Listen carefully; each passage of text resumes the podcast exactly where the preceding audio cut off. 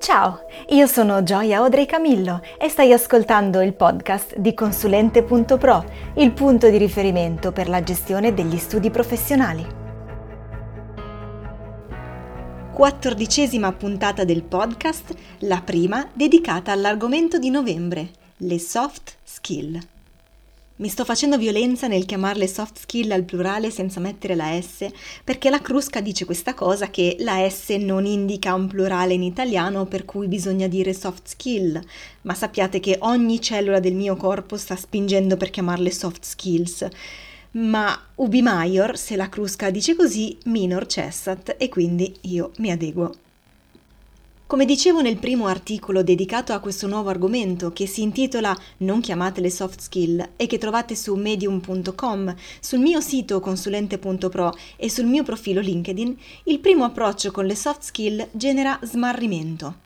Sembrerebbe che tutti siano perfettamente consapevoli di che cosa siano le soft skill. Alcuni potrebbero addirittura sentirsi offesi quando gli viene detto che una determinata attitudine o una determinata capacità sia una soft skill. Questo perché vi sono dei pregiudizi nei confronti di queste abilità e vengono quasi sempre considerate come capacità di secondo ordine, quindi meno importanti rispetto alle competenze più tecniche. Nella realtà, le soft skill sono abilità trasversali, applicabili a più lavori, a più posizioni lavorative, a più cariche ed incarichi, volendo. Le soft skill sono spesso qualità personali. Il senso di smarrimento sta nel fatto che abbiano un nome che è senza dubbio vago. L'origine del termine soft skill va ricercata nel fatto che siano contrapposte alle hard skill.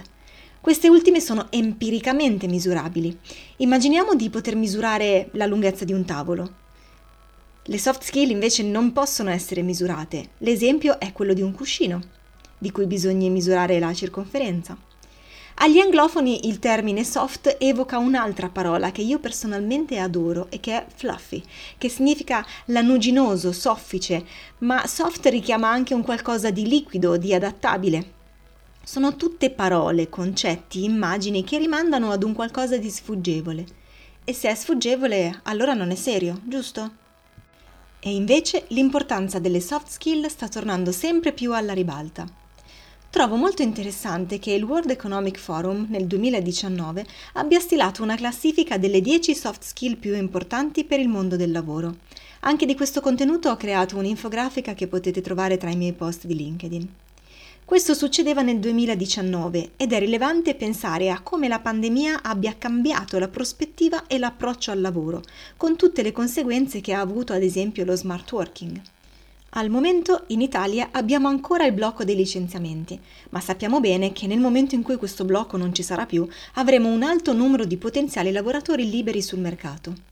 Alcuni settori avranno una contrazione della necessità di lavoratori, per cui molte persone dovranno cambiare lavoro, cambiare completamente settore, quindi dovranno reimparare le hard skill.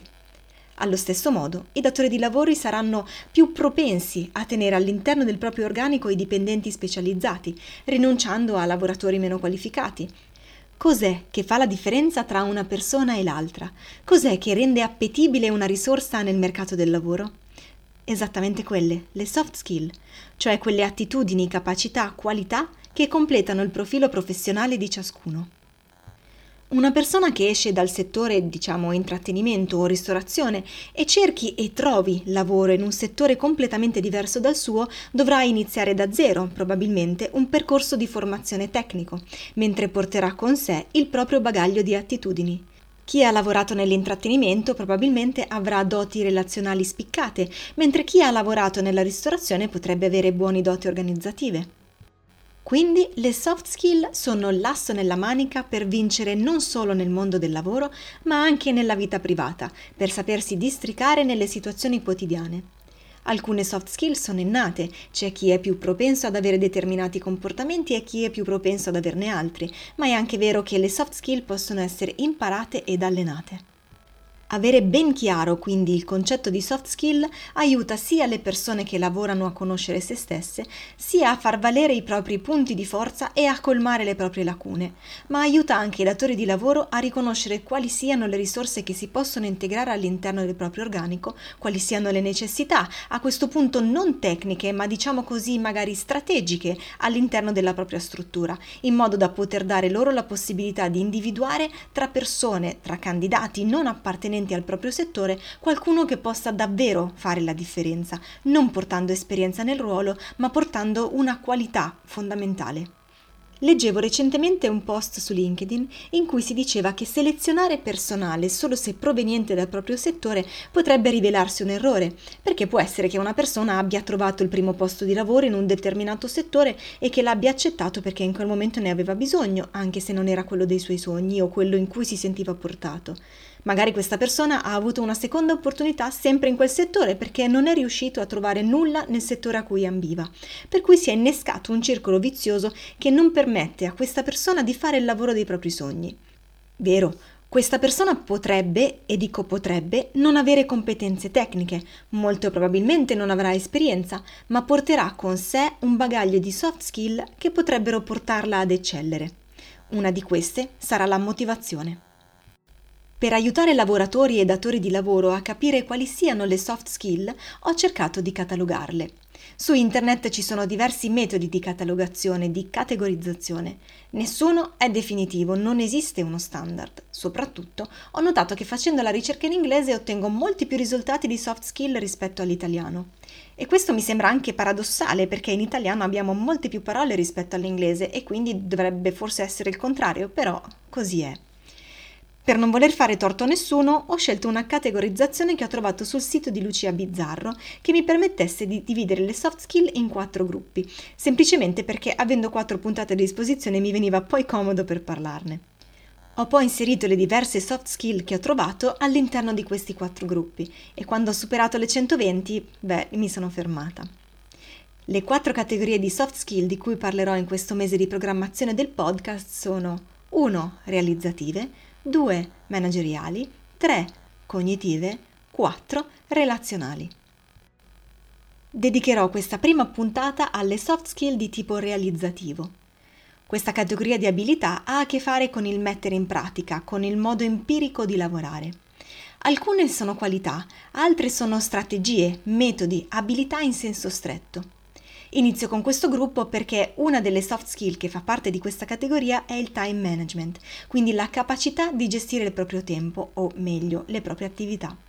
Iniziare con questa soft skill è per me importante perché tutto il mese scorso ho dedicato gli articoli del blog, i contenuti di LinkedIn e le puntate del podcast alla formazione sulle tecniche di time management, a riprova del fatto che le soft skill non sono innate, ma possono essere apprese. Collegata alla gestione del tempo c'è chiaramente la capacità di organizzarsi e di pianificare. Una persona in grado di gestire il proprio tempo, di organizzarsi e di pianificare tendenzialmente sarà puntuale, sia nella vita sia nel rispetto delle scadenze. Io ritengo che l'abilità nella gestione del proprio tempo sia fondamentale a tutti i livelli di uno studio professionale, ma c'è un aspetto in particolare della gestione del tempo che è molto importante per le persone che stanno in segreteria o in reception, il multitasking. Più e più volte si è sentito dire che il multitasking sia negativo perché abbassa la qualità del lavoro, perché di fatto il cervello non è in grado come uno smartphone di switchare da un'app all'altra. In realtà questa competenza è necessaria per le persone che devono gestire contemporaneamente clienti in presenza, richieste dei colleghi, telefonate interne ed esterne e magari devono anche portare avanti un proprio lavoro. Le soft skill possono essere anche in contrasto tra di loro. Non siamo fatti con lo stampino e a seconda del lavoro che facciamo abbiamo bisogno di attitudini e competenze diverse. L'immagine che mi viene in mente è quella di un lottatore di sumo e di una ballerina. Per quanto siano entrambi sportivi, il primo ha bisogno di avere un fisico possente e la seconda invece ha bisogno di avere un fisico delicato, quasi etereo. Allo stesso modo esiste uno spettro di soft skill per cui se da una parte abbiamo messo il multitasking, io direi che al lato opposto possiamo mettere la capacità di concentrazione, il focus, la capacità di entrare nello stato di flow di cui ho più volte parlato. Il vantaggio di avere una persona che è in grado di gestire il proprio tempo è che tendenzialmente sarà meno soggetta a stress da scadenza e o non avrà bisogno di lavorare oltre orario e questo si tramuta in un minor costo della risorsa. Ad ogni modo, anche la resistenza al lavoro prolungato è una soft skill necessaria e di valore. Anche in questo caso, la capacità di entrare nello stato di flow aiuta quando bisogna approcciare attività lunghe che richiedono la concentrazione per un periodo di tempo prolungato e tendenzialmente ininterrotto. La persistenza è un'altra abilità che ha una connessione con il focus e con la capacità di lavorare a lungo. La persistenza è un'abilità che è molto importante per tutti coloro i quali stiano imparando una hard skill, una competenza tecnica.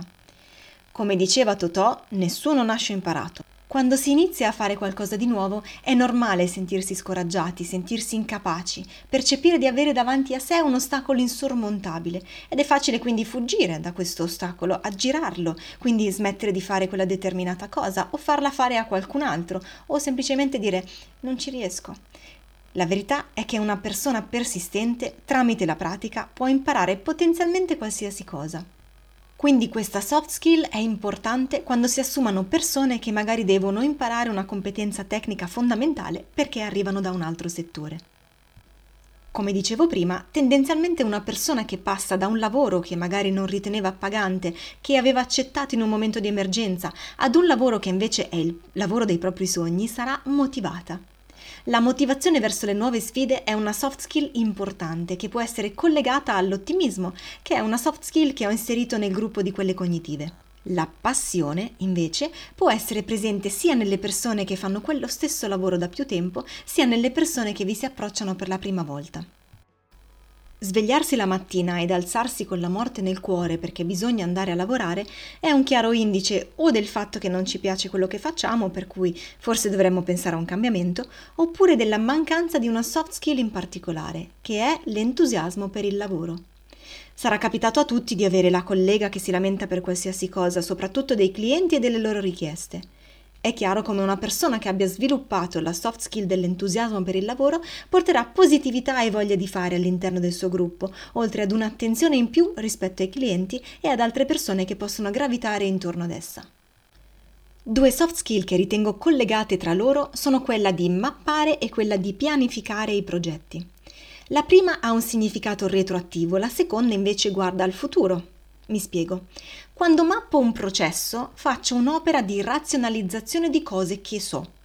Analizzo come vanno di solito le cose, la conseguenzialità degli eventi, chi si occupa di cosa e poi traslo questo ragionamento su carta o su un altro strumento digitale. Oltre ai processi, naturalmente posso mappare anche un organigramma o anche dei concetti, creando mappe concettuali o mappe mentali. Nel pianificare i progetti invece guardo in avanti. Posso e probabilmente devo avere a mente il funzionamento del processo, ma l'abilità di capire come si svilupperà quel preciso progetto e come organizzare il lavoro, magari anche di altri, è una soft skill a sé. Continuando la carrellata delle soft skill realizzative, passerei a parlare della proattività. Il vocabolario Treccani dice che è proattivo chi opera con il supporto di metodologie e strumenti utili a percepire anticipatamente i problemi, le tendenze o i cambiamenti futuri, al fine di pianificare le azioni opportune in tempo. Proattività è l'opposto di reattività. Quindi se la reattività è un'azione passiva ad un accadimento esterno, la proattività è un'attività, quindi c'è una componente attiva nei confronti di un accadimento che ancora non si è realizzato. Questa soft skill fa il paio con l'iniziativa. Il famoso Covey, quello di cui ho parlato più volte, soprattutto con riguardo alla matrice di Eisenhower, definisce l'atteggiamento proattivo come l'iniziativa e il senso di responsabilità necessari per far sì che le cose accadano. In realtà la proattività non è necessariamente sinonimo di iniziativa, in quanto la proattività risponde maggiormente ad un'autoiniziativa, cioè invento cosa fare e lo faccio laddove invece l'iniziativa può essere soltanto l'atto di cominciare un'azione che però è già è predeterminata. Anche l'autonomia è molto importante come soft skill. Soprattutto questa penso che sia un'abilità che si sviluppa con il tempo. Ci ricordiamo tutti di quando eravamo piccoli e andavamo dai nostri genitori o da chi si prendeva cura di noi a piagnuccolare dicendo non so cosa fare, mi annoio. Alla prima esperienza lavorativa ci sarà capitato di dipendere da qualcun altro perché non sapevamo cosa dovessimo fare. Più si cresce, più si accumulano esperienze lavorative, invece diventa automatico o dovrebbe diventare automatico essere autonomi, per cui essere in grado di capire che cosa ci sia bisogno di fare e di mantenersi impegnati, che non significa perdere tempo o riempire il proprio tempo in qualche modo, ma significa non dover per forza dipendere da qualcun altro. Un'altra faccia di questa medaglia è quella del pensiero critico rispetto alla mera esecuzione. Questa specifica soft skill mi porta alla mente uno dei prossimi articoli che scriverò, a proposito del fatto che siano le soft skill a differenziarci dai robot, a renderci proprio umani. Certo, con l'intelligenza artificiale abbiamo fatto passi da gigante, ma i robot o i computer obbediscono pur sempre a degli ordini, a dei comandi. In questo caso, la soft skill che ci differenzia da queste macchine è la capacità di ragionare sul perché ci venga dato un ordine e usare appunto il pensiero critico per cercare di capire se non vi sia un altro modo per portare a termine quel compito o se sia veramente necessario. Il pensiero critico è ciò che serve per andare oltre l'abbiamo sempre fatto così, che come ho già avuto modo di dire nelle precedenti puntate è una frase pericolosissima, soprattutto in questo periodo. Andando ancora oltre, una persona proattiva e che sia dotata di pensiero critico è in grado di utilizzare tecniche di problem solving innovative, cioè è capace di trovare soluzioni inaspettate. Qui c'è un collegamento con le soft skill cognitive di cui però parlerò nelle prossime puntate. Le prossime due soft skill potrebbero essere l'una opposta all'altra, ma lascio a voi il giudizio in merito. Una è l'attenzione al dettaglio, l'altra è l'orientamento. L'orientamento al risultato potrebbe essere tipico di una filosofia più agile. Punto a fornire un MVP, un Minimum Viable Product, un prodotto che magari non è completo in ogni suo dettaglio, ma che così com'è è sufficiente a soddisfare i bisogni del cliente. L'attenzione al dettaglio invece potrebbe essere vista come l'opposto dell'orientamento al risultato, perché attenzione al dettaglio suona un po' perfezionismo. In realtà non è così scontato che chi è attento al dettaglio poi non porti dei risultati soddisfacenti, anzi. Eventualmente una persona attenta al dettaglio potrebbe essere associata ad una persona orientata al risultato, in modo da creare tra le due un equilibrio ed una sinergia ottimali. Un sinonimo di attenzione al dettaglio potrebbe essere diligenza, cioè l'assiduità, la precisione o lo scrupolo nello svolgimento di un compito. Questa l'ho presa da Wikipedia invece. Chiudo con le ultime due, che non sono qualità, ma delle vere e proprie capacità. Scrittura efficace e storytelling. Queste abilità per un copywriter sono in realtà abilità tecniche, ma possono essere applicate a qualsiasi tipo di lavoro, perché hanno influenza sulla comunicazione, quindi sulle relazioni con gli altri, all'interno e all'esterno del gruppo di lavoro. Non vi nascondo il fatto che lo storytelling sia una delle capacità che mi sto impegnando a studiare, quindi se qualcuno di voi dovesse avere un libro o qualche consiglio da darmi per imparare questo famoso storytelling, bene, ve ne sarei molto grata. Questa prima puntata sulle soft skill finisce qui. Io vi rinnovo l'invito a cercare i contenuti su medium.com, sul mio sito consulente.pro oppure a chiedermi il collegamento su LinkedIn, dove eventualmente potete anche suggerirmi il libro sullo storytelling. Per tutte le altre competenze ci sentiamo venerdì. Ciao!